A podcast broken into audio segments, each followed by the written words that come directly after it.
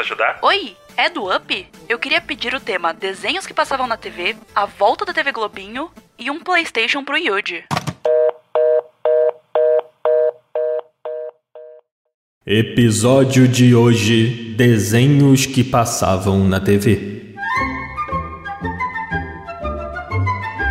Está começando o segundo Disque Up. Aconteceu, aconteceu, meu amigo Cardoso. Estamos aqui de volta ao túnel do tempo para falar sobre um tema que a nossa audiência, os nossos assinantes votaram para que fosse falado aqui, um tema que mexe com o nosso coração, né, Cardoso? Cara, eu tô muito animado porque falar de desenho é, é bom, né? Eu tava aqui lendo a pauta, conversando com a Márcia, e eu tava tipo assim, ah, esse desenho é maravilhoso, que não sei o quê. Então vai ser um programa nostálgico. Chega de videogame. Chega de Pra que videogame. Videogame se a gente tem Sim, desenhos? é, porra. Mas tem desenho de videogame também, né? Ou se tem. E tem videogame de desenho. A gente tenta correr desse negócio de videogame, a gente não consegue, né, Marcelo? Não, é difícil. Eu entrei em uma empreitada de reassistir os desenhos baseados em jogos. Nossa. É que eu faço isso por conta, porque se fosse alguém me pagando, eu precisaria de um adicional de insalubridade, em alguns casos. Vocês já viram o desenho de Zelda? Excuse me, princess. Não, cara, eu, eu só conheço os memes, assim, os GIFs que quando você busca pra responder com GIF no Twitter, sabe? Cara, é uma experiência. O que eu posso dizer é isso. É uma experiência. Entendi. Eu não sei se eu quero passar por essa experiência, não. Acho que eu tô bem só sabendo que ele existe, E sabe? pelos memes, um meme solto aqui, outro ali, acho que não tem tanto baque na saúde emocional. É tipo o do Mario, né? O desenho do Mario tem o Toad, que é super engraçado e o pessoal sempre relembra. Se o Coelho tivesse aqui agora, com certeza ele, ele ia imitar a voz do Toad, ele imita muito igual, inclusive. Então, mas o do Mario ele é, ele é divertido. Hum. E tem aquele sketch com atores antes e tal. O de Zelda é só deprimente. O Link é o maior boy lixo da história da animação. É sério isso? Cara. Total, ele, ele fica fazendo chantagem com a Zelda pra ganhar um beijo. E aí na dublagem ele fica, beijinho, princesa. Não é possível. e você, Márcia, mexe com o seu coração, desenho animado? Amigo, mexe muito. Eu gosto muito de desenho animado. Eu gosto de desenho animado até hoje. Eu assisto desenho animado ainda. Então, assim, vou relembrar desenhos que eu amava muito. E provavelmente a gente vai terminar esse episódio e eu vou atrás de assistir esses desenhos de novo. Poxa, que bom. Eu também gosto de assistir desenho ainda. Não assisto com a mesma frequência que eu assistia, mas. É, não tem como. A vida adulta não nos permite isso. O que eu mais queria era passar a manhã inteira assistindo desenho. E depois ir pras minhas obrigações. Mas infelizmente não dá. Eu acho que quando a gente é criança, quer dizer, na verdade, na nossa geração, assim, né? A gente tava conversando antes de começar a Não, gravar. pera lá. Nossa geração não. Existe a sua geração e existe a geração minha e da Márcia. Calma aí. É, a gente Pô, tem apenas 16 anos. Né? É. Foi ontem, Uhum. quando a gente era criança. Entendi. Você é geração boomer, a gente é geração millennial, entendeu? Eu esqueci a idade do Dan. Eu tenho anos. Ah, tá ali, pô, um garoto. Você é jovem, né? Mas apesar da gente ter uma diferença de idade, a nossa faixa aqui pegou a era dos desenhos animados na televisão aberta, né? Tipo, hoje não tem mais, assim. Hoje a Globo não tem um programa de desenho de manhã, né? O SBT eu acho que também não tem mais. Mas a nossa época, assim, de, de, de escola e tal, acredito que na época do Cardoso e da Márcia também, apesar da gente ter uma diferençazinha de idade, existia competição entre SBT e Globo, entre Record e, e SBT, pra ver quem é que ia passar o desenho que fazia mais sucesso. É uma realidade tão distante da de hoje, assim, que eu acho que, sei lá, uma pessoa muito jovem que tá ouvindo esse episódio aqui, talvez não faça ideia de que já foi assim, né? Na TV aberta, principalmente, assim. A criança no Brasil não é levada a sério. Amigo, eu nunca tinha parado pra pensar nisso, como que o desenho era, tipo, a nossa novela. Nossa, é verdade. É a mesma vibe, porque meio que o que tava passando na época que era o que ditava, o que todo mundo tava assistindo e tava comentando. Então, por exemplo, sei lá, na época que passava Dragon Ball, Não percam o próximo capítulo de Dragon Ball Z. eu lembro de chegar no colégio e todo mundo só falava de Dragon Ball, porque era o que todo mundo tava assistindo. Então, tipo, realmente existia ainda esse coletivo de todo mundo junto vendo a mesma coisa. Que doideira. É porque tem dois tipos de desenho, né, que passavam na televisão. Tinha o desenho tipo Tom e Jerry, né, que é o desenho episódico, né, e o Dragon Ball, ele era contínuo. Então ele criava exatamente essa sensação da novela, né, de você chegar no dia seguinte na escola, ou, sei lá, acabou o desenho, você foi pra escola logo depois, depende do horário que você estudava, né, e comentar, né, com seus amigos, tipo, sei lá, pô, finalmente o Goku fez sei lá o que, sabe, e, e tinha essa coisa do ritual barra social, né, que gerava o desenho. Cara, sabe que isso era o que me prendia mais em animação japonesa? Pô, eu nasci pra ser otaku, né? Não tem como. Acho que o que me prendeu a primeira vez que eu vi Cavaleiros do Zodíaco Cavaleiros do Zodíaco, a partir desta segunda.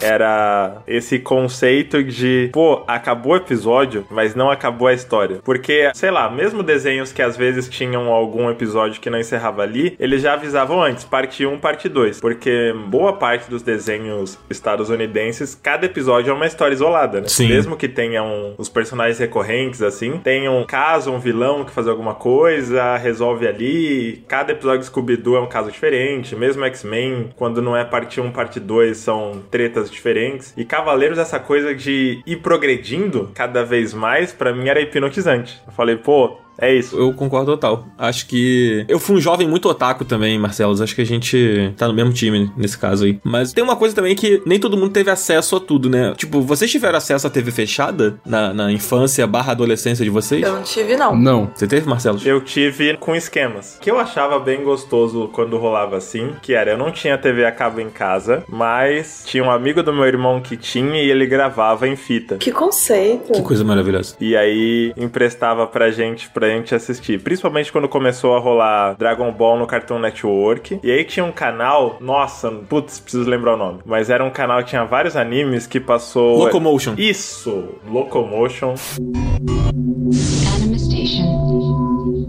Quando começou a passar Evangelion, coisas assim, ele tava gravando também. E aí ou eu assisti coisas que estavam só na TV fechada por VHS emprestado. Meu caso é mais ou menos parecido, mas acho que é um pouco mais simples do que ter que gravar. Na casa da minha avó, por parte de mãe, ela tinha a saudosa Direct TV, ou Direct V, como você preferir falar, que era uma TV por assinatura da época, que ainda existe na América do Sul. Agora virou serviço de streaming. É, ela virou um serviço de streaming aqui no Brasil, né? Eu não sei se em outros países ela ela tem um modelo antigo ainda, né? Na casa da minha avó tinha, eu não morava com a minha avó, mas eu ia com uma certa frequência, mas teve um período da minha vida específico, depois que meus pais se separaram e minha mãe começou a trabalhar muito, meu pai também, que eu ficava muito na casa da minha avó. Eu estudava à tarde nesse período, eu saía da escola e ia pra casa da minha avó. E aí o horário que eu saía da escola e ia pra casa da minha avó era o horário que começava o Tsunami, Acompanhe Os Cavaleiros do Zodíaco, estreia exclusiva 1 de setembro no Tunami. que era tipo um, um quadro do Cartoon Network onde só passava anime.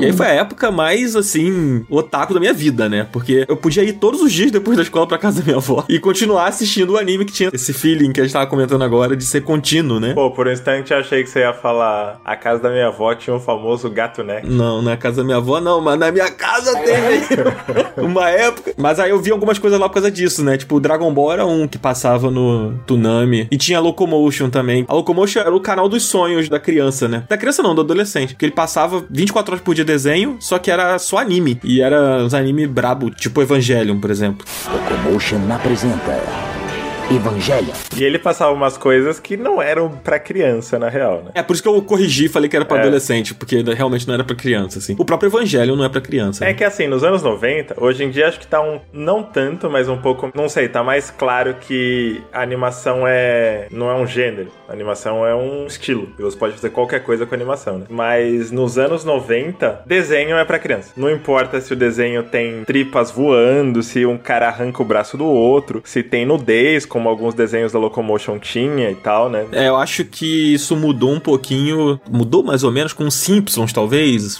Meu nome é Homer e só estou aqui porque o tribunal me mandou vir. South Park, o Family Guy, né? Que eram desenhos que talvez não no início, mas depois foram compreendidos como uma coisa mais adulta, assim, sabe? É, mas mesmo os Simpsons, quando chegou na Globo, passava num horário, tipo, meio-dia, assim. Acho que era tipo final de semana, mas de manhã mesmo. É, acho que era domingo, mas perto do 11 horas, meio-dia. assim. Eu acho que os Simpsons chegou a ter uma época na TV Globinho, e eu acho que ele era, tipo, o último desenho, na hora do almoço, assim. Era como se passassem todos os desenhos pra criança, aí agora vai passar um desenho. As crianças se divertiram, agora tá na hora.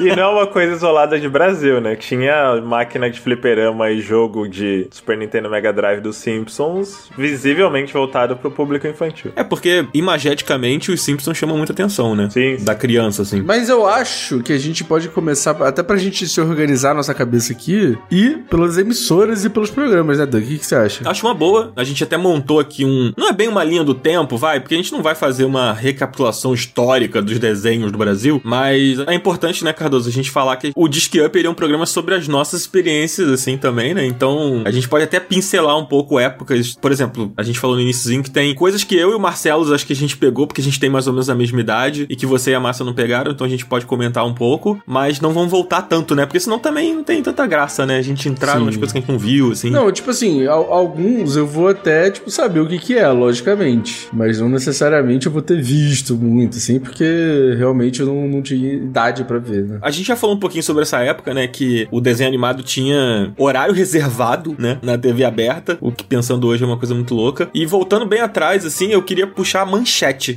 Rede Manchete, você em primeiro lugar. que era uma rede de TV carioca e que ela foi muito responsável, pelo menos assim, pra mim. Eu acho que as pessoas que têm a mesma faixa de idade minha e que pegaram a manchete certamente não esquecem a manchete, porque a manchete passou vários desenhos que até hoje voltam e passam na TV, como o caso do Cavaleiro Zodíaco, né? Que é um desenho que marcou muito a geração dos anos 90, né? Aqui no Brasil. Marcelo, você pegou manchete, imagino que você assistia também. Pô, como uma pessoa que eu sei que gosta de anime, provavelmente você assistia muitas coisas da manchete, né? Pô, fui formado na manchete. Acho que as minhas memórias mais antigas de Rede Manchete não são com desenhos, são com séries tokusatsu tipo Jiraiya, Patrine, Kamen Rider, Giban. Vocês lembram dessas coisas? Ah, eu lembro perfeitamente. E aí tinha toda uma febre de bonequinhos e tudo mais, né? Acho que o sucesso dessas séries, acho que principalmente Kamen Rider, Changeman, Jiraiya, assim, fez a manchete olhar com mais atenção pra produções japonesas, né? Num geral. Quando Cavaleiros do Zodíaco estreou lá, que foi a primeira grande febre, acho que foi Foi o Cavaleiros, com certeza. um momento que o público brasileiro assimilou animes foi com Cavaleiros do Zodíaco. Não foi o primeiro que passou na televisão brasileira, mas foi um marco de, pô, isso aqui existe, isso virou uma subcultura, né? Não existiria com o peso que tem hoje uns eventos como Anime Friend se não fosse essa febre que foi Cavaleiros. E começou em 94. Em 94 eu tinha anos. E, cara, é, é o que eu falei antes. Eu fiquei maluco. Todo mundo na escola, a Márcia comentou sobre ser a nossa novela, né? Você chegava na escola, o assunto era, pô, o que, que aconteceu na casa de gêmeos ontem? Vocês viram o, o yoga congelado, sabe? Coisas assim. É, eu me lembro do Cavaleiro Zodíaco assim também. Eu tava no primário. Eu era uma criança que eu gostava de desenhar. Também. Mas o Cavaleiro Zodíaco me fez querer aprender a desenhar. Porque eu queria conseguir desenhar os Cavaleiros Zodíaco. Olha só. Tipo assim, eu via vários desenhos, claro. Tipo, eu cresci vendo desenho. Eu era bem pequeno na época do Cavaleiro Zodíaco, mas eu já tinha a idade pra absorver a história do Cavaleiro Zodíaco. O que, que tinha a mais ali, né? E eu me lembro que o Cavaleiro Zodíaco, ele foi um ponto de virada mesmo, como você falou. Cara, eu me lembro dos bonecos do Cavaleiro Zodíaco. Era um objeto de desejo, assim, sabe? Tipo, ter aqueles bonecos. Pô, pra quem tá ouvindo e viveu essa época, tá ligado no que que é. Não sei se o Cardoso e a Márcia lembram dos bonecos do Cavaleiro Zodíaco. Amigo, eu pulei isso. É. É. Eu sei do Cavaleiro Zodíaco, eu entendo a existência deles, mas eu não lembro, tipo assim, da história, não lembro de nada disso. Mas você viu? Chegou a ver Cavaleiro Zodíaco em algum momento? Eu vi depois de velho, mas na época de infância eu não vi, não. Ele não sobrevive tão bem ao teste do tempo, né? E eu acho que grande parte do charme da coisa é ter umas paradas bem, bem clichêzão piegas, assim. A música dramática, com o cavaleiro caído tentando se levantar, lembrando da Saori. E aí as lutas que não são lutas, os caras passam 15 minutos conversando, tipo, vou desferir o golpe mortal. O quê? Não acredito, o golpe mortal? Mas esse golpe não funciona duas vezes com o cavaleiro? Ah, é, pois veja. E aí ele toma o golpe pela terceira vez, o Seiya principalmente, né? Falam que o golpe não funciona duas vezes com o mesmo cavaleiro, o Seiya toma dez vezes o mesmo golpe. E levanta. O que eu acho maravilhoso é que os diálogos do, dos Cavaleiros do Zodíaco era uma coisa tipo: o cara fala uma coisa, e aí o cara que ouve repete o que o cara falou. Tipo assim, Eu vou acabar com você usando o meu golpe secreto. aí ele fala. Ele vai acabar comigo usando o golpe secreto? Aí ele fala, Você não vai acabar comigo com o seu golpe secreto? o cara fala. Como assim eu não vou acabar com você com o meu golpe secreto? Tipo, o diálogo. Isso quando os caras não estão pensando, né? Tem uma parte que eles estão indo pro fundo do mar, que é o arco do Poseidon. Aliás, contexto pra quem não assistiu: Cavaleiros do Zodíaco, a base das armaduras, dos personagens é mitologia grega. Não só, tem uma parte com mitologia nórdica, mas no geral é mitologia grega, né? Tem Hades, Atena, Poseidon. E quando eles estão indo pro reino do Poseidon, Poseidon, que é no fundo do mar. Tem uma hora que o Shun pensa, porque ele tá no fundo do mar, né? Tipo, eu não consigo respirar. E aí o Seiya pensa, eu também não. Aí, caralho, como que você ouviu no meio de um redemoinho, os caras no fundo do mar, você ouviu o pensamento do outro maluco no meio dessa bagunça? Pô, é, é a conexão do cosmo, né? Muito bonito. Muito bonito, muito bonito. E eu acho que a TV Manchete, a Rede Manchete, na verdade, na TV, ela foi a responsável por instaurar o anime no Brasil, né, cara? Porque assim, quando eles perceberam que o Cavaleiro Zodíaco era um sucesso absurdo, e aí no SBT tinha o Dragon Ball, né? Com Goku criança, né? O desenho japonês de maior sucesso em todo o mundo, Dragon Ball. Eu acho que eles perceberam que aquilo dava muito dinheiro. O primeiro Dragon Ball passou na manchete? Não, passou Não, no SBT. passou no SBT. Ah, tá. É, em paralelo, né? O Dragon Ball, ele era meio que a concorrência, né? Acho que ele era o desenho mais forte que tinha no Bom Dia e Companhia nessa época. Depois teve Guerreiras Mágicas de Heart, mais um monte de coisa, né? Fique ligado,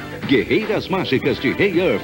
Volta já. Vou jogar a linha do tempo dos nossos queridos Cardoso e Márcia. Em 94, começou a passar Cavaleiros da Manchete. Mas a febre mesmo, pelo que eu me lembro, pegou em 95. Em 96, já nesse embalo, o SBT veio com Dragon Ball, com Goku criança, com Street Fighter, aquele Street Fighter Victory, O grande sucesso do videogame num desenho cheio de ação. Street Fighter. Vocês lembram desse? Uhum, isso eu Pô, lembro. Isso é maravilhoso esse Eu desenho. lembro Que o não. Ryu tem um cabelo espetado pra cima e tal. E aí o, o SBT também pegou Street Fighter, Dragon Ball e Guerreiras Guerreiras Mágicas de Heart. E nesse mesmo ano a Manchete entrou com a segunda leva dela, né? Tentando emplacar um segundo Cavaleiros, que foi com Shurato, Sailor Moon e Samurai Warriors. Isso. Vem aí as aventuras inéditas de Samurai Warrior. Lembrando que esses desenhos, eles passavam num programa chamado Clube da Criança, Clube da Criança, de segunda a sexta, três da tarde. que é um programa que foi fundado pela Xuxa. Na manchete. Na manchete. O Cavaleiro Zodíaco, ele foi o substituto da Xuxa. Tipo, o programa perdeu força quando a Xuxa foi embora. Então eles precisavam achar uma parada pra que, tipo, tivesse a força que a Xuxa tinha na manchete, sabe? Provavelmente não pensaram assim, ah, um desenho vai trazer isso, sabe? Mas é, acabou sendo isso, sabe? Pô. Acabou que o Cavaleiro Zodíaco compensou a ausência da Xuxa. E aí, contexto. O bagulho não só conseguiu, mas esses desenhos eles eram contínuos, então ficava muito claro quando começava a reprisar. E não era por blocos de temporada, não era um arco fechado. Às vezes estava no meio de uma luta, você ia assistir a continuação dela no dia seguinte tinha voltado no primeiro episódio.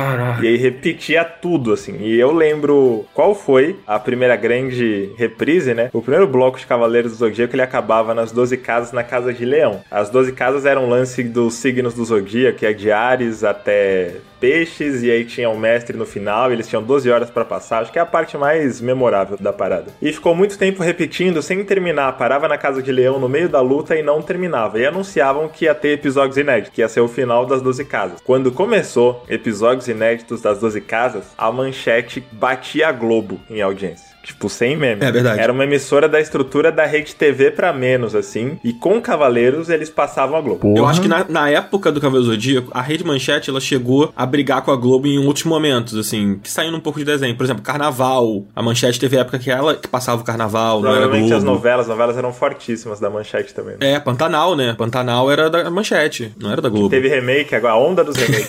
Chegou no- na novela também. Mas nessa época específica aí, depois que a Xuxa saiu e etc., a Manchete já tava numa queda, assim, né? Ela já tava passando dificuldade. Inclusive, nessa coisa da reprise que o Marcelo. Só pra gente encerrar esse assunto do Cavaleiro, que o, o Marcelo comentou, eu me lembro que teve um momento que esse programa acabou, o Clube da Criança. Que eu lembro quando o Cavaleiros estreou, era com a Pati Beijo, que eu descobri hoje em dia que a Pati Beijo se tornou uma daquelas pessoas que fez tanta plástica que é irreconhecível, sabe? Eu tava montando a pauta, aí eu fui procurar qual era o nome do programa que a Pati Beijo apresentava e eu vi que a Pati Beijo hoje ela é irreconhecível. Cara, eu não faço a mínima ideia de quem é Pati Beijo. A Pati Beijo, ela, ela foi a apresentadora que substituiu a Xuxa, assim, só isso, assim. Na TV Manchete. Na TV Manchete. Mas ela ficou pouco tempo, sabe? Tipo, não durou muito. Não sei se teve alguém antes, assim, no meio do caminho. Eu sei que quando o Cavaleiros estreou, quem quem quem era apresentadora era a Pati Beijo. E eu nunca mais esqueci, porque quando o programa acabava, ela falava assim, Pati Beijo, Pati Beijo.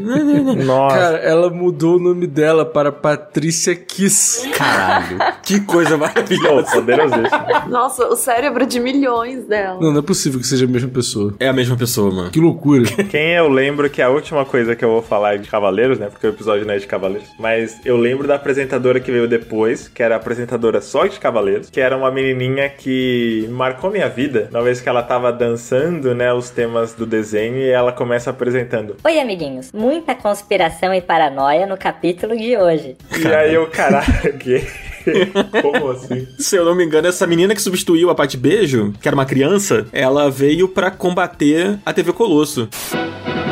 Extra, extra! Amanhã, a TV Colosso vai ser invadida por um monte de bandidos. Que era o programa que nesse momento aí começou a crescer muito. E era um programa mais didático, né? Tinha aquela coisa mais com a criança, os bonecos e tal. Vocês pegaram TV Colosso? Eu lembro pouco da TV Colosso, apesar de ser dessa época, acho que eu não via muito, não sei. Eu não peguei, não. Mas você sabe o que, que é, Márcia? Amigo, eu sei da que tinha os cachorros.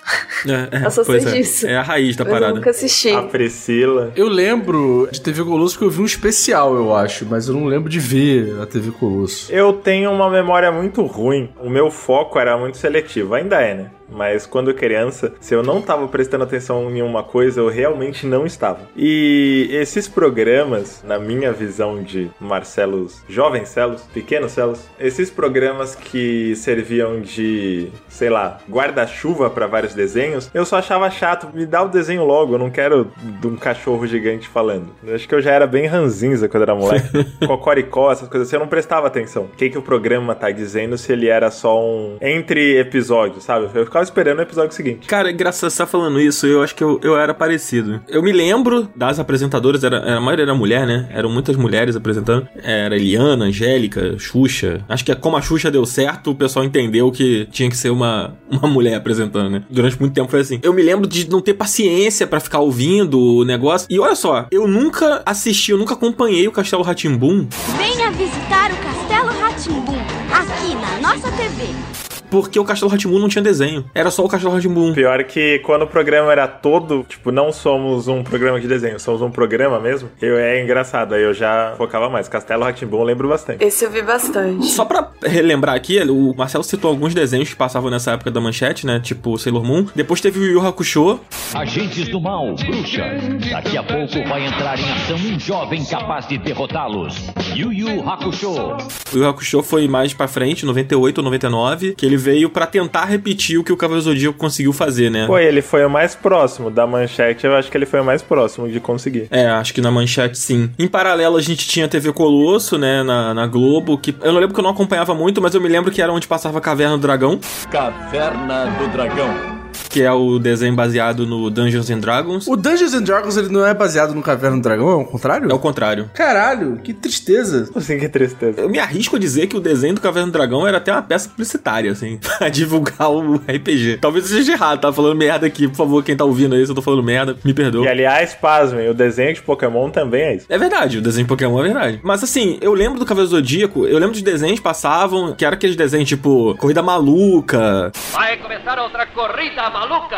Essa fase aí é a Hanna-Barbera, né? É a fase Hanna-Barbera aí da nossa televisão, né? A fase Hanna-Barbera começou na manchete. Ah, é? É, os desenhos da Hanna-Barbera passavam na manchete. Cara, a manchete é a pedra fundadora dos desenhos do Brasil, né? Como um todo, não só dos animes. Pô, muita coisa, né? Aí depois veio o Scooby-Doo. Seis da tarde. Scooby-Doo. Scooby-Doo acho que é o mais famoso da Hanna-Barbera, né? E aí eu acho que o Scooby-Doo não, não, era... mano, não, mano. Não? O que é mais famoso que o Scooby-Doo? Hanna-Barbera é Flintstones. E às seis e meia da tarde, os Flintstones. Jetsons é forte pra caralho. O Tom e Jerry é forte Ah, demais, é demais. Vem aí, Tom e Jerry. A próxima novela, desculpem, a próxima atração do Sábado Animado. Peraí, Tom e Jerry é? É, o primeiro Tom e Jerry é, não é? Acho que não, hein? Eu tinha raiva dos desenhos da Hanna-Barbera porque os bonecos não se mexiam direito. Esses mais antigos, né, que depois eu fui entender que eles eram feitos pra cinema, tipo Tom e Jerry, Pernalonga, que a animação é bem mais fluida, bem mais detalhada. Hanna-Barbera aparecia em Flash antes do Flash. Não, é sim, ó. Olha só, olha só. O período Hanna-Barbera entre 1940 e 1958. A dupla começou em um curta da MGM chamado Puss Gets the Que foi para o cinema dia 10 de fevereiro de 1940. E aí tá aqui, ó, diretor William Hanna e Joseph Barbera. Por isso que é Hanna-Barbera. A Hanna-Barbera não é uma pessoa, são duas pessoas. Olha só. Fica essa informação aí. E Deixa eu só fazer uma correção aqui rapidinho. Eu não tenho certeza da informação de que começou na manchete. Eu me lembro que muitos desenhos da Hanna-Barbera passavam na manchete, mas agora que o Cardoso lembrou do Flintstones e Jetsons, eles não eram manchete, se eu não me engano, eles- eram da Globo. Então, talvez tenha começado na Globo, tá? Não, gente, pra vocês terem ideia de tudo que foi Hanna-Barbera Hanna-Barbera. Deixa eu ver se eu acho uma lista aqui. Eu lembro do Zé Buscapé. Ó, Corrida Maluca não era Hanna-Barbera? É. Corrida Maluca era Hanna-Barbera, Uhum. Dom Pichotes, Zé Colmeia, Pepe Legal, Os Flintstones, Coelho Ricochete, que tava até aí na, na lista do roteiro, É, esse era manchete. Formiga Atômica, Zé Buscapé, Ah, tudo isso passou aqui no Brasil. sim, Eu lembro vagamente. assim. Frankenstein Jr. era Hanna-Barbera, O Gordo e o Magro, Os Quatro Fantásticos, Jovem Sansão, Jovens. As Aventuras de Gulliver era Hanna-Barbera, É, muita coisa, né? Muita coisa Hanna-Barbera. E muita coisa passou aqui. Dick Vigarista e o Muttley era Hanna-Barbera. Que é a Corrida Maluca também. né? Eles estão na Corrida Maluca. É, eles são derivados da Corrida Maluca, né? Ó, é, os novos filmes do Scooby-Doo. Tem muita coisa. As novas aventuras de Flintstone. Tem a porra toda, cara. Os caras faziam tudo. Super Amigos é Hanna-Barbera. A família Adams é Hanna-Barbera. O Vale dos Dinossauros é Hanna-Barbera. A porra toda, cara. Os caras faziam tudo, cara. Caralho, qual é esse? Vale dos Dinossauros. Eu lembro- não lembro disso. Aí você já me perdeu. A gente falou muito da manchete, mas em paralelo a gente tinha a TV Colosso que passava essas coisas. Eu sei que a TV Colosso passava desenhos que já passavam na Globo antes e que entraram na TV Colosso, que é tipo He-Man, por exemplo. Defensores do universo. O He-Man, a She-Ra, Thundercats era no SBT. Thundercats. Amanhã, meio-dia, no Festolândia.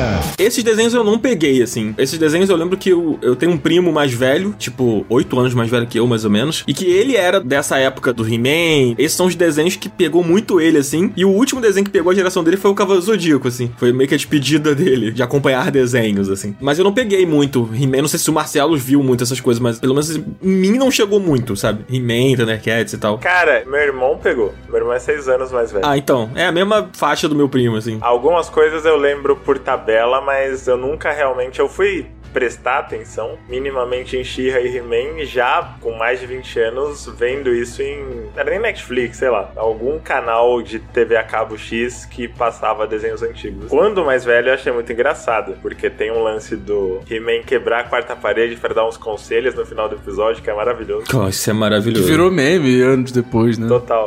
Como acabamos de ver, o esqueleto voltou ao passado para tentar prejudicar as pessoas. Na realidade, ninguém pode voltar ao passado. Isso é apenas faz de conta. Cara, He-Man, eu lembro só do filme com Duff Lundgren. Caralho, isso existiu? Existe um filme do He-Man? Vocês nunca viram esse filme? Não. Caralho, é com Duff Lundgren. Ele era novinho na época. É o Masters of Time. Cara, não é possível que eu só ouvi isso. Caralho, eu não me lembro, mano. Não, não Amigo, me eu não sabia da existência disso, não. Tinha uma parada desse desenho se chama Mestres do Universo também. Sim. Sim, era. Acho que esse é o, é o nome original, né? É Masters of the Universe. Inclusive a Netflix relançou o He-Man, né? E a She-Ra. Eu não sei se a She-Ra é Netflix. A She-Ra é, é perfeito. É. Uhum. O, o She-Ra não vi. He-Man eu vi. Eles fizeram aquela merda de lançar a temporada quebrada em duas partes, sabe? Que a Netflix faz de vez em quando. E aí eu acabou que eu não terminei de ver a segunda parte do He-Man. Mas eu tava achando maneiro pra caramba. Tem um mistério lá e tal. Porque o He-Man meio que não é o protagonista, mas é. Tava achando legal, assim. Era uma releitura do He-Man que eu gostei. Eu sei que os velho burro não gostaram. Talvez eu tenha gostado porque eu não sou da época do He-Man. Sei lá, não sei. Mas eu achei legal. Acho que o meu maior contato com o He-Man é,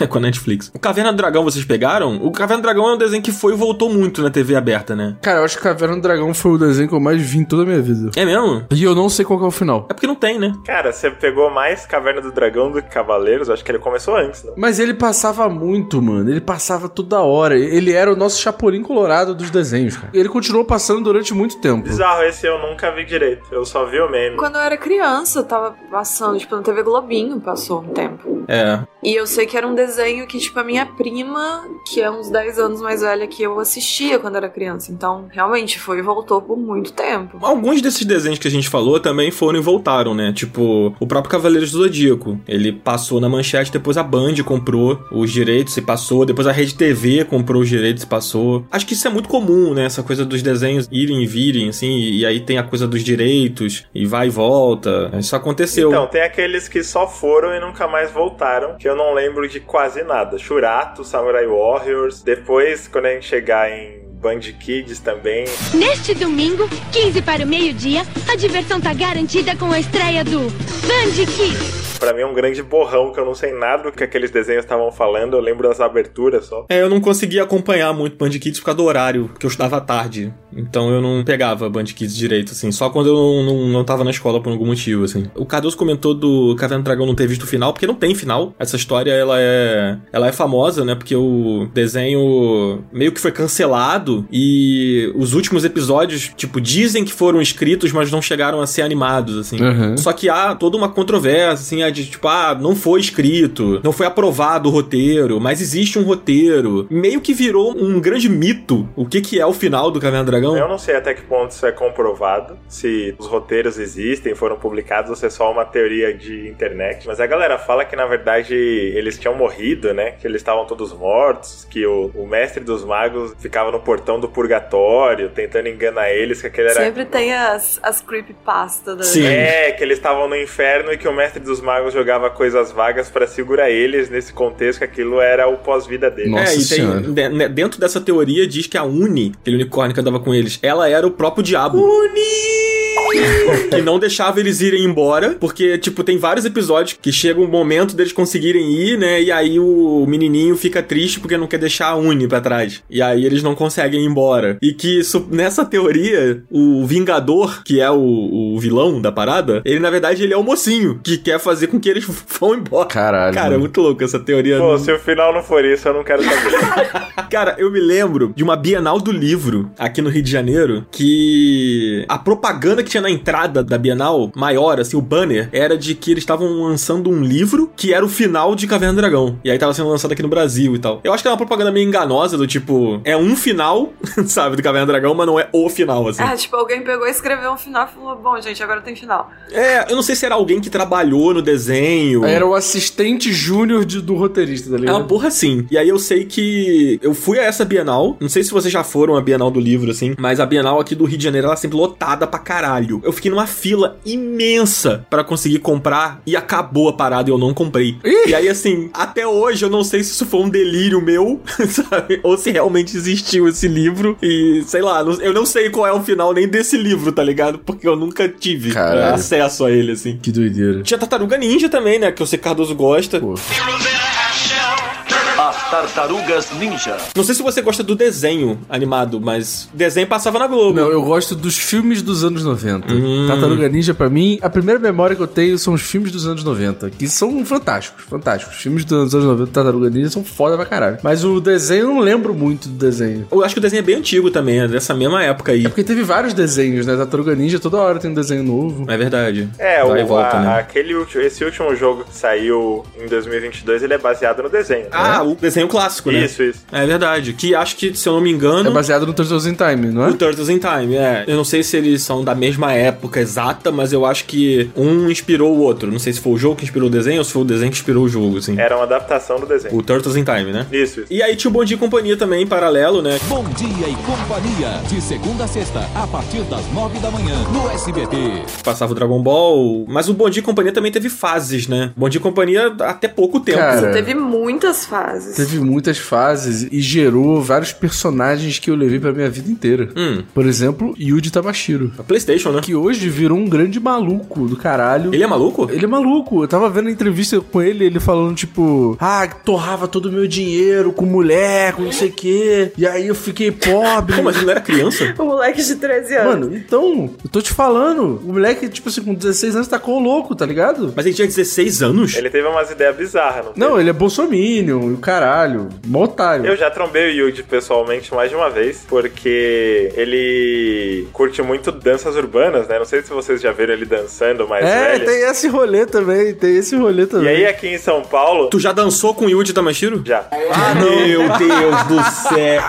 Eu não acredito nisso. Cara, aqui em São Paulo tem alguns pontos que são referência pra galera colar e treinar. Que não é nenhum evento específico, mas que são espaços públicos que o povo costuma se reunir pra dançar. Tipo, a São São Bento, acho que foi um dos primeiros desses, né, nos anos 80. Mas quem já foi no Centro Cultural São Paulo, fica perto do metrô Vergueiro, já deve ter visto uma galera dançando lá. Vários estilos. Hoje em dia o pessoal do K-pop também cola lá. Mas é muito forte, principalmente quinta-noite, de gente street dance por lá. E o Yuji, ele não veio do contexto de evento, de batalha, dessa coisa mais das ruas, sabe? Ele já, já tinha uma grana desde cedo. Ele veio do Bom Dia e Companhia. É. Ele veio do monte de companhia. tipo, ele entrou pra dançar. Aqui é Bom Dia e Companhia, porra. E aí ele queria fazer, sei lá, um rebranding de si mesmo, né? Tipo, não sou o cara do Bom Dia Companhia, eu sou o cara do Street Dance. Mas pra ser Street Dance, eu tenho que estar na rua com a galera. E aí teve uma época que ele tava aparecendo na vergueira, assim, né? Tentando ter um contexto. E a galera, pô, não tem como, né? A galera falava, ah, e aí, PlayStation tal. E...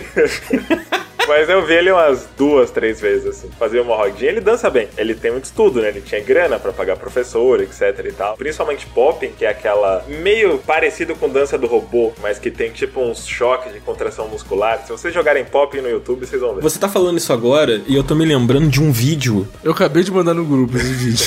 Ah! Ele na hamburgueria? Na hamburgueria, mano. Ah, esse vídeo é um clássico. esse vídeo é um clássico. Esse vídeo é, É, bem maravilhoso. dessa época aí. Que ele tava muito do. Não sou o apresentador do PlayStation, sou o novo Usher, sou o Usher brasileiro. Gente, por favor, ouvintes, se vocês nunca viram esse vídeo, coloca nos comentários do Spotify, você que ouve pelo Spotify, você que assina o Up, bota lá no nosso grupo secreto, você que tá no Discord do Up, lá no grupo aberto, comenta lá, bota esse link, pra, porque todo mundo precisa ver isso, gente. Todo mundo precisa ver. Quem não viu precisa ver esse vídeo, pelo amor de Deus. Não é desenho animado, mas desvirtuamos a pauta de forma correta. Sim. O que eu gosto do Bom Dia e Companhia é que ele me gerou uma das maiores sensações da minha juventude, que foi X-Men Evolution, cara. Porra. Ô, Zabuzeta, pô, coloca aí a abertura de X-Men Evolution, pelo amor de Deus. Ciclope. Jean Grey. Lince Negra.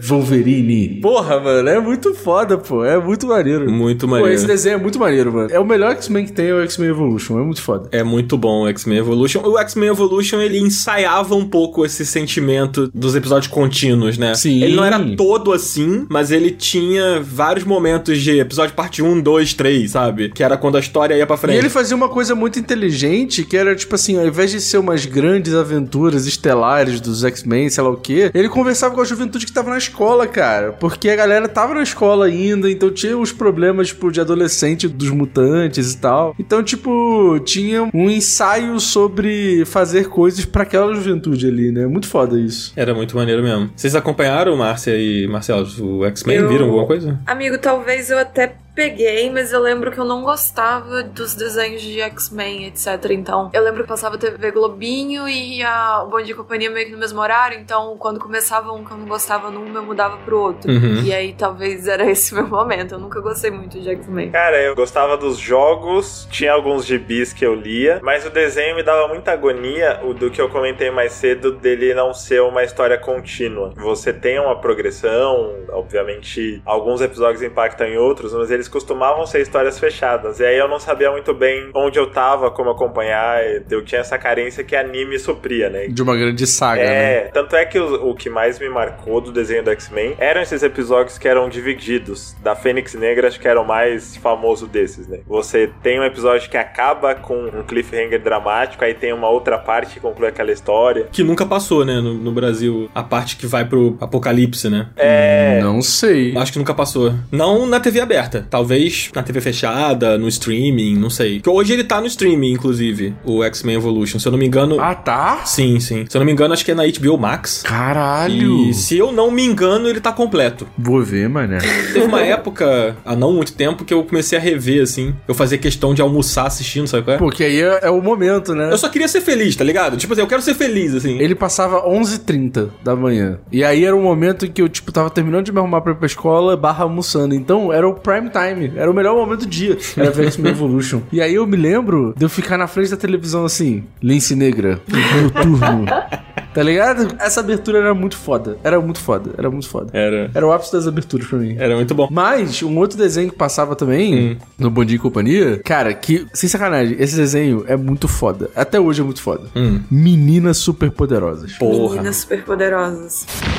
As Meninas Superpoderosas. Putz, esse eu gostava muito. Mano, é muito forte esse desenho. É muito forte, pô. Se tu assiste hoje, ele é incrível, até hoje. Ele é muito Ele é foda. muito bom. É que o Minas Poderosas ele é daquela leva de ouro do Cartoon Cartoons. Sim. Pô, Era fortíssimo. Vaca e o Frango, tinha Johnny Bravo. o Samurai Jack. Dudu do Edu. É, Billy Mandy, Laboratório de Dexter. É, o Billy Mandy, o Samurai Jack e Padrinhos Mágicos, eu acho.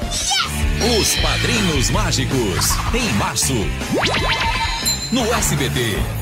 Porra, Padrinhos Nossa, Mágicos. Padrinhos Mágicos. foda. Esses vieram depois, assim, né? A primeira leva era Meninas Poderosas, Laboratório de Dexter, Dudu do Edu. Nossa, eu amava. A Vaca e o Frango e Dudu do Edu era tipo assim: você não precisa ter intelecto pra acompanhar, assim. Tipo, simplesmente você senta em frente à TV e se diverte, assim. Era um negócio mágico. Vocês lembram? Bom, acho que todo mundo lembra. Eu tava até comentando com a Nanda esses dias. Meninas Superpoderosas tinham um vilão que era um diabo drag Sim. que chamavam só de ele, que é o personagem mais Sim. fantástico da história da animação. E a dublagem dele era muito boa. No inferno não existe água, não existe comida, não tem porra nenhuma, mas televisão há. É terça-feira, cancele as torturas. Ninguém vai pra fogueira ou pro caldeirão.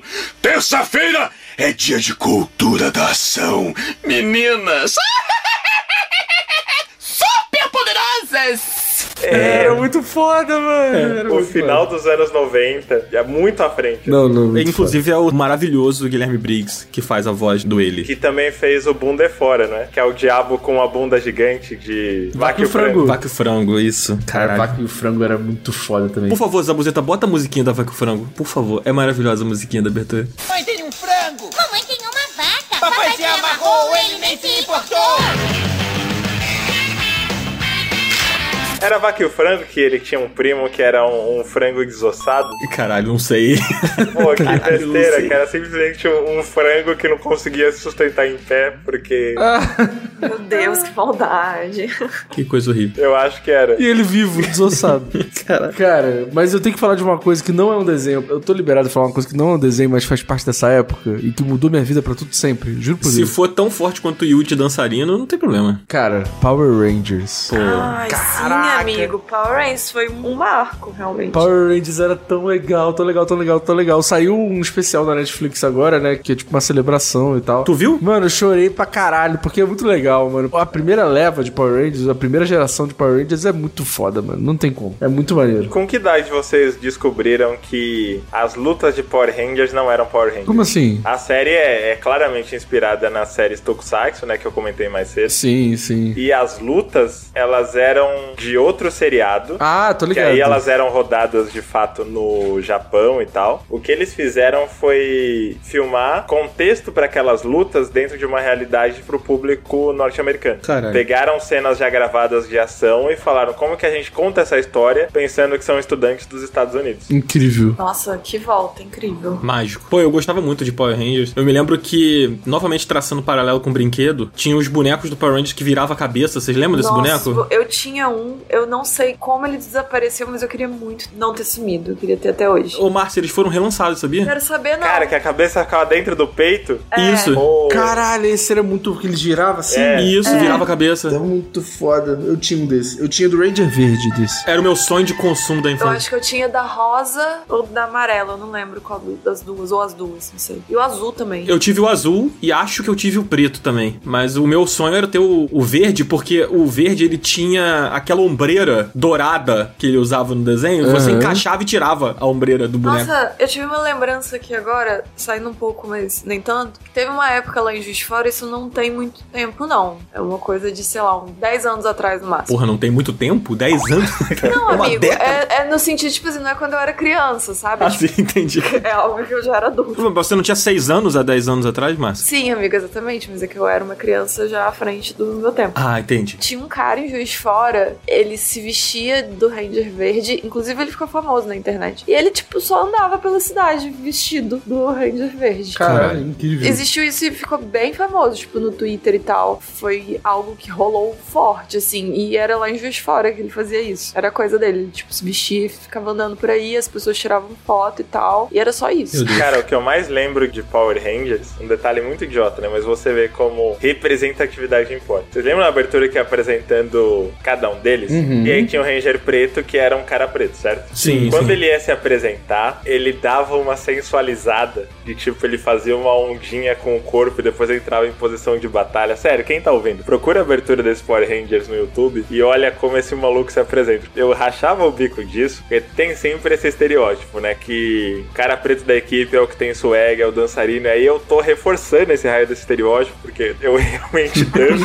Mas enfim, isso me marcou muito. Essa jogadinha de corpo sensualizando antes de cair na porrada me marcou demais. Porra, bom E demais. foi aí que você falou, eu vou começar a fazer dança. Tudo graças a Rangers. Não, sabe quem realmente me influenciou? Tem a ver com o tema de desenho. Foi, o Yuji, né? Pode falar, cara. Tudo bem. A gente, não, a gente não vai te julgar, cara. Pode, pode falar. Vocês viram Pateta o filme? Pateta e Max. Não, não, esse era o. Não é isso não? Esse era o desenho, tem o longa-metragem. Não, longa-metragem eu lembro, eu lembro. Tipo assim, eles vão viajar pra algum lugar e aí o Max odeia o Pateta. Isso, ele tá na birrinha de entrar na adolescência. Sim. E aí ele era viciado em um cantor chamado Powerline. O Max dançando as músicas do Powerline, acho que foi a minha grande referência na infância de, pô, quero dançar, quero fazer essas coisas aí. Caralho. Pouco específica essa referência, cara. Ah, eu lembro dessa porra. Caralho, botei aqui no YouTube e lembrei, mano. Nossa, fui transportado aqui para o túnel do tempo. Nossa senhora. Powerline é absurdo, é absurdo. Pô, muito foda, tá maluco. Cara, vocês falaram do Pateta e o Cardoso cantou a musiquinha do, do desenho Pateta e Max e me desbloqueou uma memória que inclusive não está na pauta, que era o Disney Cruise, cara. Porra!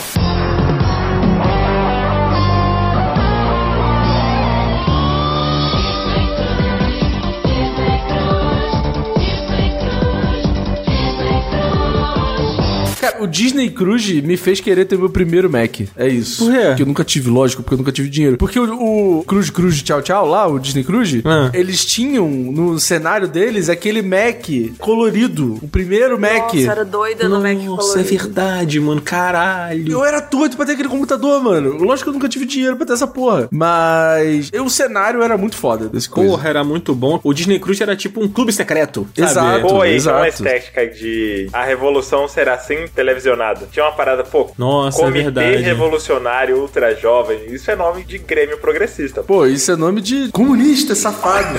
E eu acho que era uma coisa meio do tipo os jovens tomando a televisão pra passar desenho. É, era tipo isso. isso. Que é exatamente o que a gente precisa. É o que falta hoje, né? É o que falta. Os jovens, antigamente, eles eram muito mais ativos. Pois é. Até a da Disney. Aliás, o, o Luciano Amaral, que era o Pedro do Castelo Ratimbum, o do Mundo da Lua também, sabe? Uhum. É amigo do Daniel aí, Ele não fica meio bolado se, se você chegar nele e pergunta, pô, é você que era do Coruja? É porque parece muito, né, o moleque do Cruz, né? Caralho. Não sei, eu não vou fazer isso quando eu encontrar com ele. Como se eu não soubesse, tá ligado? Mas, porra, Disney Cruise, caralho, tinha esquecido. Eu lembro que passava o desenho do Hércules no Disney Cruise, que era um desenho bem legal. Tinha um desenho que me deixava muito bravo, como várias coisas quando eu era pequeno. Vários desenhos me deixavam muito bravo. Mas um desses que eu tinha vontade de socar o bicho era o Marsupilame. Marsupilame vem correndo pela selva, mas que cauda grande. Nossa, eu não lembro desse. O Marsupilame é um bicho chato com um rabo gigante, fica pulando com um rabo gigante. Tinha o Zubumafura, uma coisa assim, que era um, bicho desse, não? Acho que sim. Não sei. Não era necessariamente um desenho, era um daqueles de fantoche. Eu não sei se o bicho realmente chama Zubumafura. Ele é tipo um macaco, mas o pelo dele é branco e ele tem um rabo grandão, assim, e ele realmente anda, tipo, pulando em duas patinhas. Caralho. Duas patinhas, tipo, Não, no o pezinho. Marsupilame é, é amarelo. Ah, tá. Então é outra coisa. Porque tinha esse também. E aí, tipo, sempre aparecia uma imagem do bicho real lá na floresta, tipo, pulando, etc. E aí, quando começava, era o fantoche, que era o bicho. E era meio que. Sabe o que eu lembrei agora, e eu acho que não tá na pauta? Hum. Doug. Sabe quem voltou? Doug! Sou eu! Doug, então, Doug era passava no. Disney Cruise, cara. Doug era muito pica, tá maluco? Doug era muito foda. Muito Doug foda. era absurdo. O Doug é um desenho que foi e voltou na TV também. Se eu não me engano, a primeira exibição dele foi na TV Cultura. Foi, foi. Depois ele foi pra SBT, passou no Bondinho Companhia, eu acho. Acho que passou no Disney Cruise também. Acho que ele teve uma época na Globo. O Doug é um que foi e voltou. O humor desse desenho é sensacional. Doug foi o momento que eu comecei a entender quais eram as consequências dos grandes conglomerados capitalistas. Porque. Fala mais, por favor. Pô, é um desenho sensacional. Quando eu comecei a ver, eu falei, cara, pô, Doug não tem como. Pô, eu racho o bico até hoje. Quão idiota são as piadas. Pô, Pate Maionese, olha esse nome. Maionese. Absurdo. Vai tomar no cu, muito foda. Mas ele fez sucesso, ele teria tudo pra ter várias temporadas, ele foi produzido pela Nickelodeon, mas ele foi comprado pela Disney. E aí a Disney fez uma nova temporada bem abaixo da anterior e logo em seguida ele foi cancelado. Nossa, onde eu já vi essa história? Não sei. É, aí eu fiquei com muita raiva da Disney, tipo, velho, por que que vocês compraram? Vocês compraram só pra destruir meus sonhos. E aí eu entendi, pô, os conglomerados em busca de monopólio são um grande problema da sociedade contemporânea. Parece até quando a Disney comprou Star Wars. Destruiu meus sonhos. Cara, Disney Cruise tinha 101 Dálmatas, a série, que era incrível. Tinha Doug, tinha Turma do Pateta, Hércules, Super Patos. Pô, Super Patos é muito foda. Super Patos era muito Super foda. Patos era muito foda, tá maluco? Tinha Ana Pimentinha, que era muito foda. Hora do Recreio. Hora, do, recreio do caralho também. Nossa, isso era Nossa, isso eu não lembro. Que Isso eu isso? não lembro. Eu tô confundindo Hora do Recreio com Hora de Aventura. Só são Não, só diferentes, é, né? É que o é o nome, né? Mas o Recreio também é Hora de Aventura. É verdade. Mas che- vamos chamar um comercial aí, Dan? Vamos chamar então o nosso Reclames do Plim Plim e a gente já volta aí pro nosso último bloco do nosso Disque Up. Chama aí, Zabu.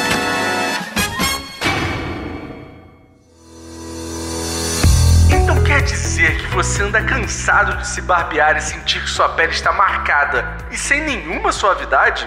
Pois seus problemas acabaram. O barbeador gamer do Up veio para deixar o seu rosto perfeitamente barbeado para sua jogatina dos finais de semana. Quer desfrutar de momentos irados com seus amigos em um jogo eletrônico e precisa estar barbeado? Use o barbeador gamer. Quer chamar sua paquera da sorveteria para um passeio no Mario Kart, mas está com a barba por fazer? Use o barbeador gamer. Ouça o relato de nosso mais novo e satisfeito cliente. Eu vivia triste por sentir que o meu rosto não estava suave e nem gamer. Com o barbeador gamer do Up, eu fiquei barbeado e ainda mais gamer. Foi incrível! Aproveite agora mesmo a promoção de lançamento. Assine o Up a partir de 5 reais e receba um voucher de desconto para a compra do seu barbeador. De quebra, você ainda recebe um desconto na compra da espuma Up, que deixa o seu rosto e o seu carrinho do Hot Wheels ainda mais limpinho. Assine já!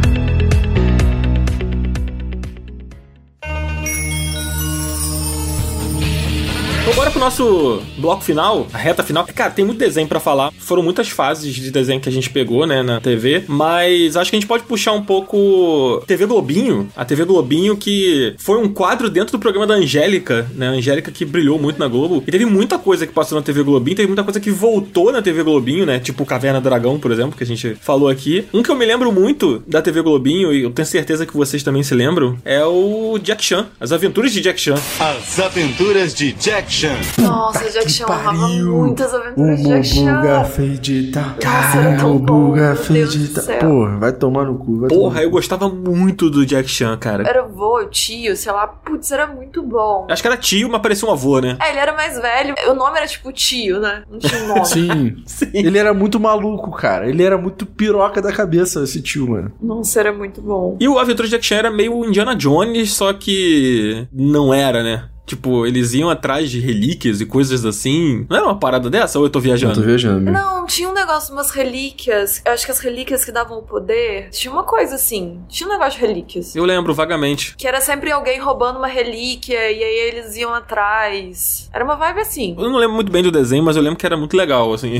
É, é exatamente isso. Eu não lembro exatamente o que rolava, mas eu lembro que era muito bom. E eu lembro dos dois personagens, né? O Jack Chan, o tio. Tinha uma criança também. Tinha criança. Tinha a menininha, puta, Jade. Ai, não lembro. Cara, eu tive mais contato com o jogo de Play 1 do Jack Chan do que com o desenho. Existia um jogo. Eu não... Aí, esse jogo é muito pica. É muito Gente, eu não pica. sabia disso. Nossa, minha infância foi arruinada agora, porque eu não joguei esse jogo. Cara, esse jogo foi o que gerou um dos melhores jogos do ano retrasado, ano passado. Sifu? Que foi o Sifu. Pode crer. Exatamente. O Sifu é baseado no jogo do Jack Chan, com certeza. Tô dando como certo isso, com certeza. Não, lógico, não tenho nem o que discutir, né? Outro desenho que passou na TV Globinho e que eu, como grande amante do card game, que vocês já estão cansados de saber, fui fissurado, foi o Yu-Gi-Oh, cara.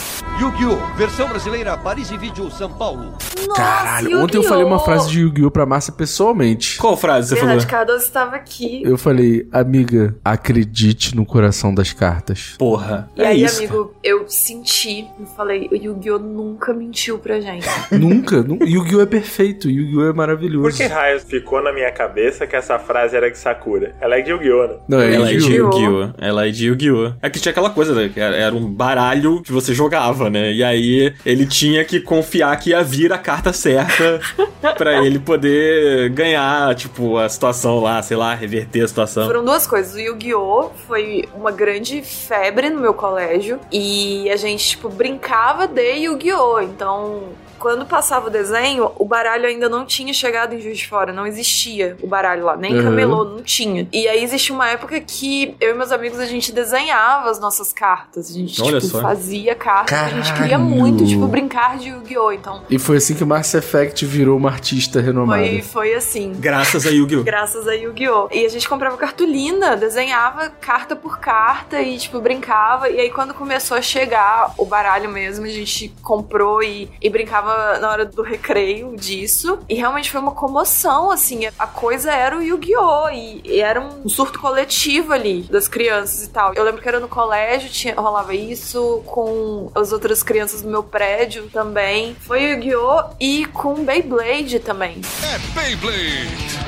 Todos os dias às seis da tarde. Caralho, Beyblade é muito foda. Rolou isso também com Beyblade. A gente, na hora do recreio, ia duelar com as Beyblades da gente. Era. Putz, era muito Pô, legal. vocês lembram do pânico religioso com esses desenhos? Nossa, eu lembro. Inclusive nessa época que a gente desenhava as cartinhas do Yu-Gi-Oh! Ainda tava bem no inicinho, então o pessoal ainda não, não sabia o que era, então não tava rolando falar nada. Mas eu lembro que em algum momento o meu amigo do meu prédio, meu vizinho, foi com ele que eu desenhei as cartas e a gente brincava. Em algum momento a mãe dele, tipo, vedou, falou: não vai mais brincar disso, tipo, joga essas cartas e desenha no lixo. E aí quando começou a chegar as cartinhas, ele não pôde comprar, porque ela vetou de que era coisa do demônio. Cara, tem uma imagem que eu gosto muito, que é do programa do Gilberto Barros. Ele chamava Boa Noite Brasil, que é ele todo felizão e tem aquela tarja, né, do assunto que tá rolando. E a frase que tá embaixo dessa imagem é: Conheça o baralho do diabo chamado Yu-Gi-Oh!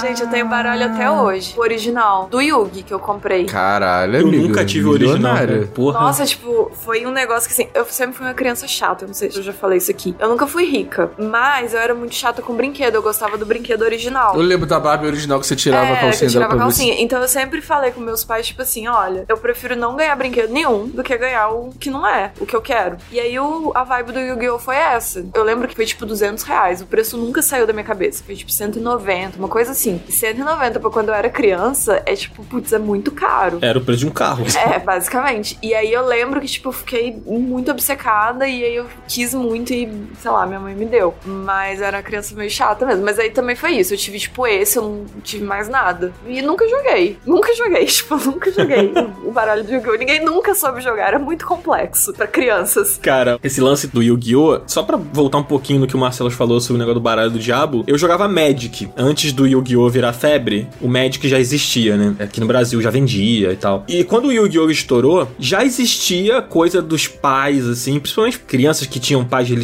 né? Não gostarem do Magic, porque o Magic, ele sempre foi um, um jogo que não era pra criança. O Magic era um jogo pra adolescente mais velho, assim. E ele era muito. A palavra não é diabólico, sabe? Mas é- as artes, ela tinha muita caveira, monstro, essas coisas assim. Só que. A palavra é pagão. É, se você olhar os desenhos, as artes, né, no Google aí, você vai ver que as artes elas são muito bem feitas, sabe? Então o Yu-Gi-Oh! ele ainda é uma coisa que parece mais um desenho mesmo. Enquanto o Magic não. O Magic era uma caveira braba do mal. Eu lembro que o Yu-Gi-Oh! acabou sendo confundido com o Magic. Já existia aquela coisa de as cartas do diabo, que era o Magic. Gente, esse nome é muito bom. As cartas do diabo.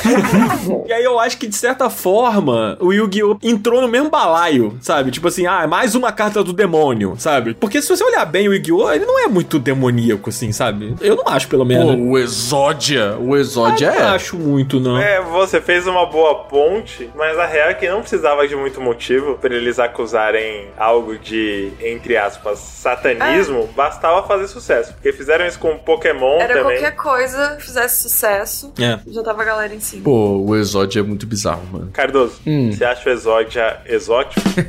Exódico, cara. Olha aí. É meio assustador o Exódia, né? Ele parece um, um palhaço egípcio do mal. Alguma Então. coisa assim. Caralho, você falou egípcio. Eu lembrei daquele desenho das múmias. Como é que era o nome? Múmias vivas.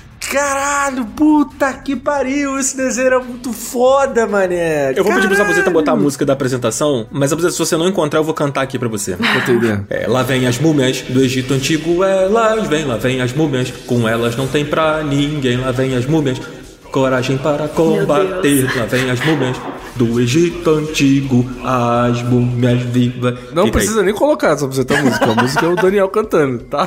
Cara, eu amava esse desenho, mano. Esse desenho era muito foda, moleque. Tá não tinha pé nem cabeça, um negócio aleatório do moleque que ressuscitava umas múmias. Muito foda. Não tem como. Múmias vivas é pica demais. Imbatível. Gostaram de eu cantando, gente? Não, foi perfeito. Amigo, eu acho que o Zabuzeta deveria deixar a sua voz principal e só a música de fundo por trás. Pô, que talento nada vai ser melhor que isso. Hoje eu acordei, não bebi água e já taquei café, então eu devo estar assim, com a voz maravilhosa, sabe? Então deve ter ficado muito afinado e, e no ritmo certo. Mas eu quero puxar uma coisa aqui porque a gente tá chegando na reta final, gente. Ah, não. Se vocês querem falar de mais algum desenho. Pô, eu tenho muita coisa pra falar ainda, mas tudo bem. Mas não vai, dar, não vai dar tempo, né? Pô, mas Dragon Ball, cara, a gente quase não falou Dragon Ball. É mesmo, cara. Não foi Dragon É, Ball. Dragon Ball é tão importante, cara. Pelo amor de Deus, falar cara. da TV Globinho e não falar do Dragon Ball é, é um pecado, né? Porra, a gente quase não falou de Pokémon, cara. Não, eu ia puxar Pokémon agora. Então vai lá, então puxa Pokémon porque agora a treta vai ficar séria. Não vai falar de Dragon Ball? Não vamos, vamos pular o Dragon não, Ball? não, não, tudo bem, a gente pula o Dragon Ball. Vamos financiar a parte 2. Ó, galera, a gente vai fazer uma enquete aí pra ver se vocês querem parte 2 ou se vocês não querem parte 2 desse programa aqui. Porra, eu acho que a enquete tem que ser Digimon versus Pokémon, hein? Ah, então tá bom, vai, fala aí. Que olha só, é muito curioso isso, assim, que a, a TV aberta, nos anos 90, ela tinha embates, né? Tipo Gugu versus Faustão, sabe? Essas coisas assim. E Pokémon e Digimon protagonizaram um embate, né? Porque a Eliana tava na Record, a Eliana tinha saído do SBT. Eu lembro que eu fiquei muito triste quando a Eliana saiu do Bom Dia e Companhia, porque eu adorava a E Eliana. agora que ela foi pra Record, eu nunca mais vou assistir a Eliana, né? Eu tinha um pouco essa coisa, assim, né? Eu gostava muito do SBT quando eu era criança. E aí, ela foi pra Record, e aí eu via de vez em quando. E aí começou a passar o Pokémon. Venha se divertir com Pokémon. De segunda a sexta, 11h30 da manhã, no Eliana e Alegria. E o Pokémon, ele foi tão popular aqui no. Porra, dispensa comentários, né? Sobre a popularidade do Pokémon. Mas ele batia a Globo, mano. Tipo, a Globo não conseguia, a TV Globinho e o programa da Angélica, né? O Angel Mix da época, eles não conseguiam bater o Pokémon no Ibope de jeito nenhum. A Record, ela nadava de braçadas de manhã quando o Pokémon estreou, inclusive no resto do programa. Pokémon era o grande momento do programa, só que o programa inteiro ganhava na audiência porque as pessoas ficavam esperando o Pokémon começar. Fala da Game Freak agora. É, fala, fala da Game Mas a Game Freak não é que faz os desenhos, não, né? Não. Ela fez o jogo. Ah, no tá. caso, nessa época era Red, Blue, Green e Yellow. Na época que era bom. e aí virou a, a animação, né? E seguiu, que eu acho muito maluco do desenho de Pokémon, é que quem joga os jogos sabe que eles têm histórias diferentes com protagonistas diferentes. Normalmente o nome do protagonista e do rival são o nome das versões, tipo, sei lá, Gold e Silver. Gold é o protagonista de Gold e Silver. Sim, E o sim. desenho continuou com o Red, que se chama Ash na versão americana, se chama Satoshi no Japão. Seguiu com ele até. Não, peraí, o nome dele é Red? É, o nome original No de- é. no jogo. O jogo é Red. Ah, no jogo. Ele é o Red e o Gary é o Blue. Isso. Tá até na, na roupa que eles usam, de certa forma. Não no desenho, mas o, o sprite original. No Japão ele chama Satoshi, que é Satoshi Tajiri, que é o nome do criador do jogo. Caralho. Mas o, o desenho fez tanto sucesso, tipo, explodiu tanto no ocidente, que veio o Pokémon Yellow. E aí no Pokémon Yellow não é o Red, o personagem. No Pokémon Yellow é, o- é o Ash. Olha que loucura, né? Saiu o jogo, que fez muito sucesso, aí fizeram uma adaptação do jogo, que é Pokémon, que eu acho que é a primeira grande adaptação de videogame de sucesso e de qualidade, assim, talvez. Eu tenho uma teoria sobre um dos motivos dos jogos e do desenho explodirem e virarem um fenômeno em conjunto. Aqui chegou o primeiro desenho, certo? É. Quando você assiste o desenho, mais velho eu saquei que ele é a maior jogada de publicidade da história. Porque o Ash, pelo menos nessas primeiras temporadas, ele é muito limitado. Ele toma decisões no mínimo questionáveis, assim. Ele deixa o, Sim. Primeape com um fulano qualquer, a Butterfree vai embora, não evolui ninguém, passa uns bichos absurdos na cara dele, ele não captura. Ele faz tanta burrada, você fala, pô, se fosse eu no lugar dele, e aí tem um jogo pra ser exatamente isso. Eu no lugar dele, tomando decisões corretas e sabendo que tipo ganha de qual tipo. Porque dá muita raiva assistir o Ash mandando choque do trovão num Onix, assim, pô, pelo amor de Deus. Cara, mas sabe uma coisa? Era meio que um, um senso comum não gostar muito do Ash, do Seiya, desses caras assim, né? A galera não gostava muito. Mas eu sempre gostei do Ash. Eu torcia muito pelo Ash na primeira temporada. Eu vibrava com o Ash. Mesmo ele sendo burro, talvez Talvez eu era muito burro também, então talvez eu pensava que eu ia ser tão burro quanto, mas eu, eu torcia muito por ele. Depois, eu acho que foi perdendo um pouco essa magia, essa conexão com o personagem, assim. Mas no início, eu gostava muito do Ash. Ele era esforçado. Eu acho que ele errava tentando acertar, entendeu? E eu acho que depois ele começou a errar tentando errar mesmo. Ele vestia a camisa. É, eu gostava do Ash no início, assim, era um protagonista que eu gosto. Inclusive, essa a recente despedida aí do personagem, né, que depois de sei lá quantos anos, pra mim me deu uma, uma coisa de emoção, justamente porque eu gostava do personagem. Eu conheço muita gente que acompanhava o desenho, parou de acompanhar e que ficou muito indiferente ao fim do Ash. Foda-se, Ash, Ash é uma merda. Eu não, eu gostava do Ash, assim, então. Ah, amigo, mas já passou o tempo, né? Não, Porra. já passou. A gente falou isso já num outro programa, né? Que pra mim não faz muita diferença mudar protagonista, acabar o Ash, sei lá o quê, porque eu não acompanho mais, assim, sabe? Tipo,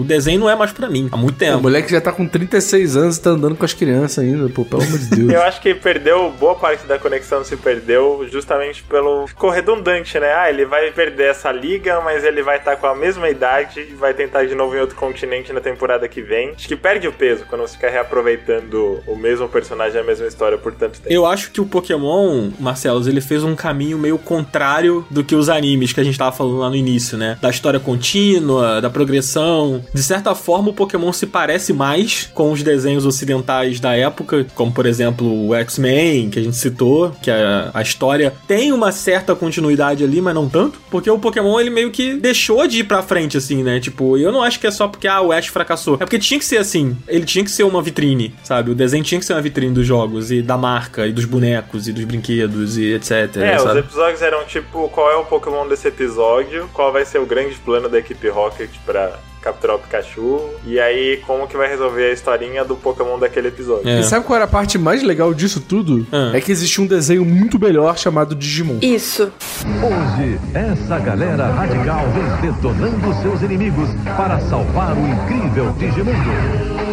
Hoje, 10 da manhã, fique ligado. O nome da aventura é Digimon. Que era muito mais pica do que Pokémon. Muito mais. Pelo amor de Deus. É isso. Não tem como. É isso. Não tem como. Gente, olha só, não existe a menor condição de uma abertura de anime feita com a Liana falando Digimon digitais, Digimon são campeões. Gente, o clipe, amigo, o clipe no metrô. Era a Angélica, não era? Eliana, Não é Eliana, não era não? Eliana? O desenho é tão merda que vocês nem lembram quem cantava a abertura. Só isso Mas é porque a Angélica e a Eliana é tudo a mesma É coisa. claro que não é, cara. Que isso, cara? Eliana é dos tudo a mesma dedinhos. coisa. Pô, Que isso? Que, que isso? tu não cara? lembra do meus dedinhos? Ele era dos dedinhos, a Angélica é a do táxi. É, pô, exatamente. Passava na Globo, então provavelmente é a Angélica mesmo. Não, era a Angélica, com certeza é a Mas Angélica. na minha cabeça tem a Eliana, que tem um clipe que eles estão, tipo, no metrô gravando. Não, esse do metrô não é Pokémon. Esse é do Pokémon. Ai, pô. meu Deus, tô confundindo tudo. Para ser um grande mestre Pokémon, tem que ter coragem e ser muito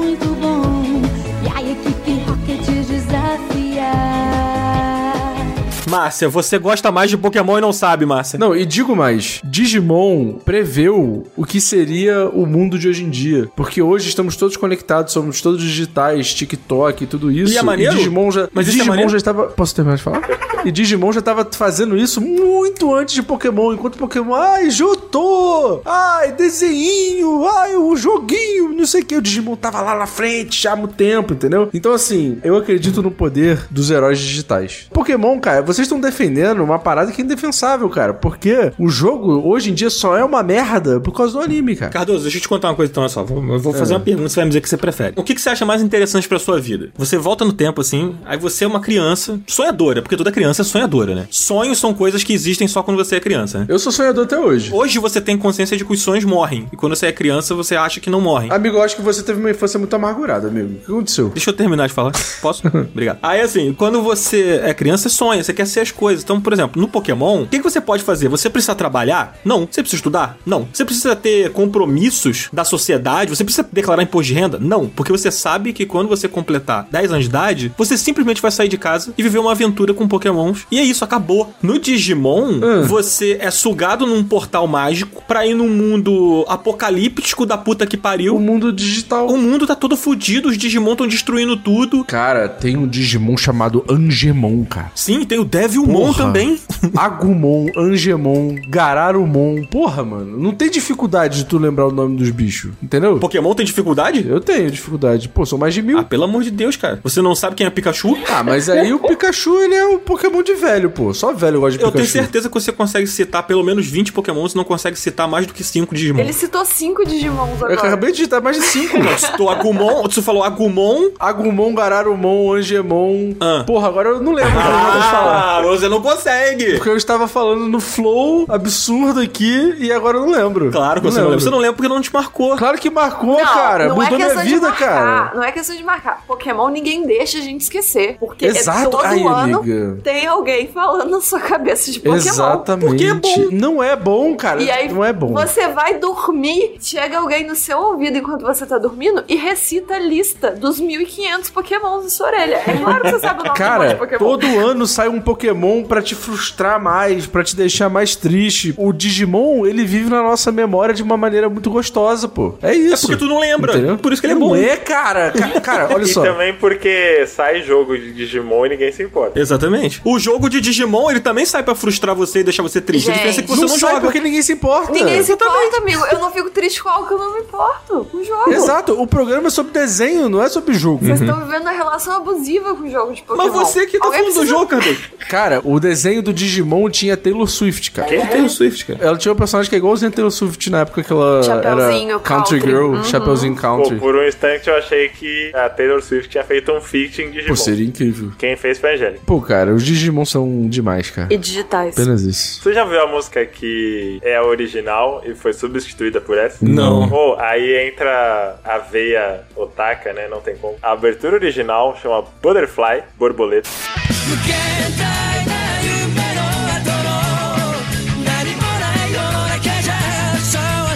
Tô subindo, e mamãe, que essa voz Ouve esse som e fala, pô, a Angélica podia ter dado uma segurada na emoção, né? Só ter deixado tocar essa. É maravilhosa a abertura do Digimon com a Angélica, porque é, é tipo um chroma key da abertura e ela por cima, assim, e aí ela fica é, entrando naquele efeito de dissolve, tá ligado? Do Premiere, assim, aí ela entra e some. É muito mal feito, mano. E, cara, a verdade é, a música do Digimon, cara, ela estraçalha qualquer música de Pokémon. Qualquer uma. Não, aí, Cara, aí, tu tá de aí, cê- sacanagem. aí Aí cê avacalhou. você tá muito Ela maluco. fala que são são campeões e acabou. Como é que é o resto da música? Então, pô, eles vão se transformar para o mundo salvar. Eles são os guerreiros da paz. Os Digimon são demais. Ah, tu abriu aí no Porra. Google. Ah, tu, tu abriu aí Não no Google abri, e tá não lendo abri, aí, pô. não abri, não abri. Tu abriu não no Google tá não lendo não aí, não li, não li, Tá não li, não Então canta não no ritmo aí, canta no ritmo a música aí então, pô. Tá bom. Vai, canta aí. Eles vão se transformar para o mundo salvar.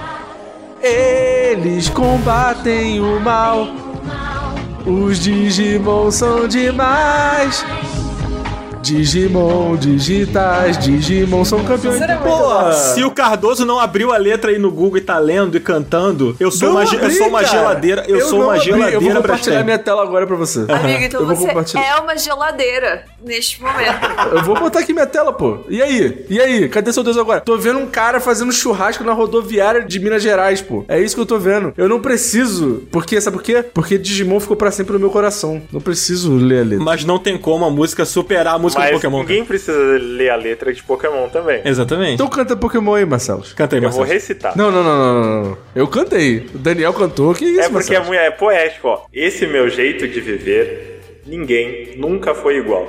A minha vida é fazer o bem vencer o mal. E joga o microfone no chão, assim. E a galera vai à loucura. Então, Pelo mundo viajarei tentando encontrar um Pokémon com seu poder o mundo transformar. Eu não conheço essa letra. ou seja, quer pegar o animal, quer fazer de escravo e quer viver em base disso. É rinha de bicho, pô. Sim, é horrível. rebeldes, é rinha, é crime. É rinha de pet. Você acha o bicho na floresta, você pega ele contra a vontade dele, finge que é seu amigo e bota ele pra Como é que brigar. as pessoas podem defender Mas as isso? obras que retratam o crime em todas as suas facetas, como Cidade de Deus e Pokémon, elas são muito mais maduras. do que. Ah, e aventura no mundo digital. Então, mas eu não queria ser maduro, eu queria ser criança. O Digimon me faz me lembrar do sentimento de ser criança, que é bom. Diferente do sentimento de adulto que o Daniel tava falando aí, que é declarar imposto de renda. E ainda digo mais: o Pokémon, ele força as pessoas a serem extremamente competitivas, o que é uma arma do capitalismo. E aí? Você não pode só capturar um Bulbasauro e ficar passeando com ele na grama, curtindo a brisa, assim? Mas o Bulbasauro, ele tava curtindo a grama e a brisa. Antes de você. É, sabe? exato. Ele podia fazer isso sem você. Por que que, sabe? Olha esse abuso. Mas do mesmo jeito que vocês adotam animais, você tem um gato em casa, um cachorro, etc. O animal ele fica feliz quando ele tem um- uma pessoa ali pra fazer um carinho nele, pra ser amigo dele. Mas você pode ser amigo dele e ele ser livre, pô. Você não precisa colocar ele numa bola de ferro e pri- aprisioná-lo. Ah, mas quando ele abre a Pokébola, se ele quiser ir embora, ele pode ir embora, ué. Ah, é, pode. Você já criou uma relação abusiva com a pessoa, com o bichinho e ele pode ir embora. O, o Ash mesmo, ele tem vários Pokémons que ele não pegou, ele só ficou com aqueles que quiseram ficar com ele. Primeape, por exemplo, não ficou com ele. Não, mas aí foi vacilo do Ash. Foi, foi vacilo da Mas o Pidgeotto foi embora pra cuidar dos amigos dele lá. E aí o Butterfree se A apaixonou. Butterfree se apaixonou e foi embora. Pô, o Ash tem coração, pô.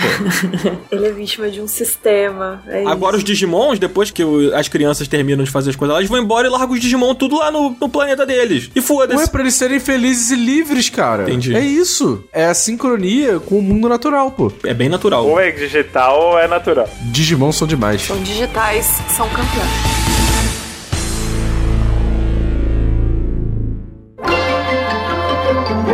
Pensando em consumir um produto eletrizante pelo precinho que cabe no seu bolso? Então você precisa assinar o programa de rádio Up. Sim, o programa que é sucesso entre a galera de todas as idades veio para apresentar à sua audiência qualificada o universo dos jogos eletrônicos com muita categoria. Assine agora e faça parte do clube de membros, receba recompensas exclusivas e saia por aí dizendo que você também é um upper. Aquela paquera da sua vizinhança vai te olhar com outros olhos. Assine o Up! O Ministério de Podcast adverte. Esse foi o, o segundo Disque Up, um programa que só existe graças ao apoio de vocês, ouvintes aí, que estão junto com a gente lá no Catarse, né, assinando e tal. E esse é um programa que ele depende realmente da gente bater a nossa segunda meta, que nesse momento, Cardoso, não já sendo batida, né? Não está sendo batido. Não vai ter Disque Up 3. Só vai ter esse aí e acabou. Exatamente. Então eu convido todos a, a, por favor, clicar no link que tá aqui na descrição, dar uma olhadinha lá no nosso Catarse. A gente tá muito perto de bater a meta, a gente tá com 93% dela batida, então tá pertinho ali. Então, se você já assinou o Up e deixou de assinar por algum motivo, considere voltar. E se você não assina ainda, dá uma olhadinha lá que tem as recompensas, tem o Versus, que é um programa exclusivo para os assinantes, tem o nosso grupo secreto, tem vários benefícios lá que você pode dar uma olhadinha e escolher qual categoria de assinatura cabe no seu bolso, qual plano cabe no seu bolso. Dá uma olhadinha lá no catarse.me barra up e a gente vai ficar por aqui, né, gente? Contribuam pra gente poder falar de Dragon Ball com dignidade. Uma atenção que merece. É verdade, é verdade. Quem sabe um Disque Up só sobre Dragon Ball. Mas vamos nessa? Vamos nessa, Cardoso? Vamos partir? Vamos nessa. Tô muito feliz que eu falei de Digimon e cantei a música sem ter que ler nada, porque eu não sou pose. Tá bom? Eu tenho certeza que você não abriu a letra pra ler. Caraca, eu compartilhei minha tela do Discord, cara. Pô, eu com certeza fiquei vendo a sua tela do Discord aqui. Ah, então, pô. Fechou, fechou. Valeu. Então até o próximo Disque Up. E se não tiver próximo Disque Up, eu fico triste, mas até o próximo programa. Valeu, valeu, gente. Tchau, Valeu. tchau. Forte abraço. Zabuzeta, termina com a música do X-Men Evolution, pelo amor de Deus. Tananana, tan. Tchau.